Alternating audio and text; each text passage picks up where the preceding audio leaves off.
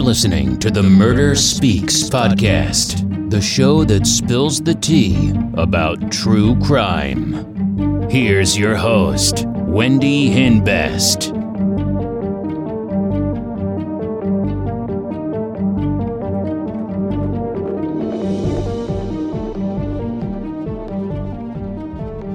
Hey, welcome back. So today's real crime story is about thirty-nine-year-old Melissa Lewis from Fort Lauderdale, Florida. Melissa was recently made partner at a law firm. After five years of marriage, her husband leaves her for another woman. March fifth, two thousand eight. She was working late to prepare for an eight a.m. meeting. She leaves work around six or seven p.m. She makes two phone calls when she leaves work. She calls her niece and she calls her mother. She called me on her way home from work. Um, I was sitting having dinner with friends and I knew it was her and I didn't answer the phone. So I missed my last chance. The next morning, Melissa didn't show up to the eight a.m. meeting. Her best friend, Deborah, calls Melissa's mother. She then calls Melissa's sister, and they decide to call the police. When the police get there and open the garage, they see signs of a struggle. They find pepper spray all over the garage. They also find a button from the suit Melissa was wearing the previous night.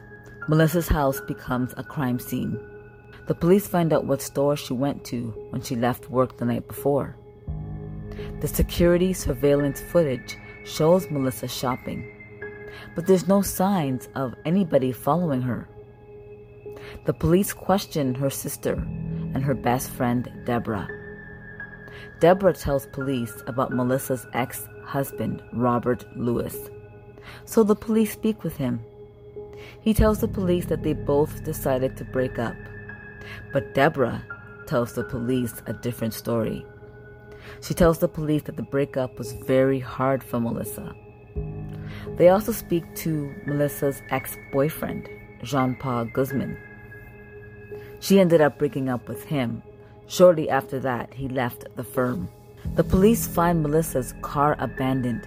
Inside her trunk were shoes and clothes she was wearing.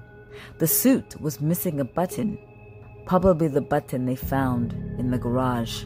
There was a stain on the back of the jacket. The stain on the jacket was mucus, probably from the suspect ingesting pepper spray.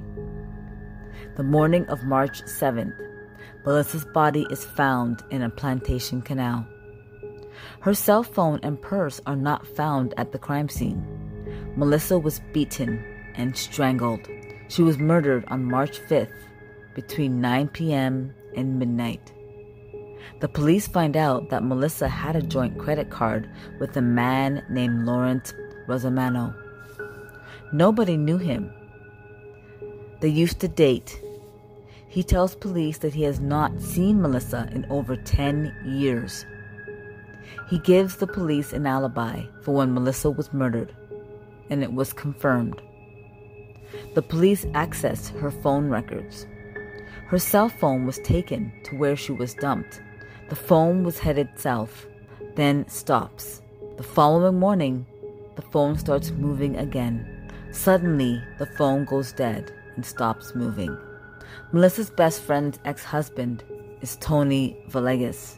Deborah's son tells her that his dad hated Melissa and he killed her. Investigators interview him. He tells police that he was with his sister. They talk to his roommate, and he tells police that Tony was covered in pepper spray. March fifteenth, Tony is arrested. He pleads insanity. Tony's D N A was found all over Melissa's jacket. He blames Melissa for his divorce. June twenty-sixth, two thousand sixteen, Tony Villegas is sentenced to life in prison. Apparently, he was jealous of Melissa's and Deborah's relationship. So this poor woman had to die because she was best friends with somebody who had a crazy ex-husband. That's unreal. When you meet somebody and you become friends, you don't expect to be murdered by your best friend's ex-husband. That's just crazy. Well, thank you so much for joining me for another episode of Murder Speaks. If you like it, please share it. Sharing is caring. And if you are a true crime addict like me, check out my store, crystal kiss dot com. That's crystal with a K, for some murder merch. I sell t-shirts, hoodies, leggings, and tank tops for the summer. Free shipping, so check it out. You can also check out my podcast that I do with my husband. It's called one hundred percent Brandy, for Brent and Wendy. And we talk about pretty much anything, from the trials and tribulations of parenting to relationships and politics. So check that out.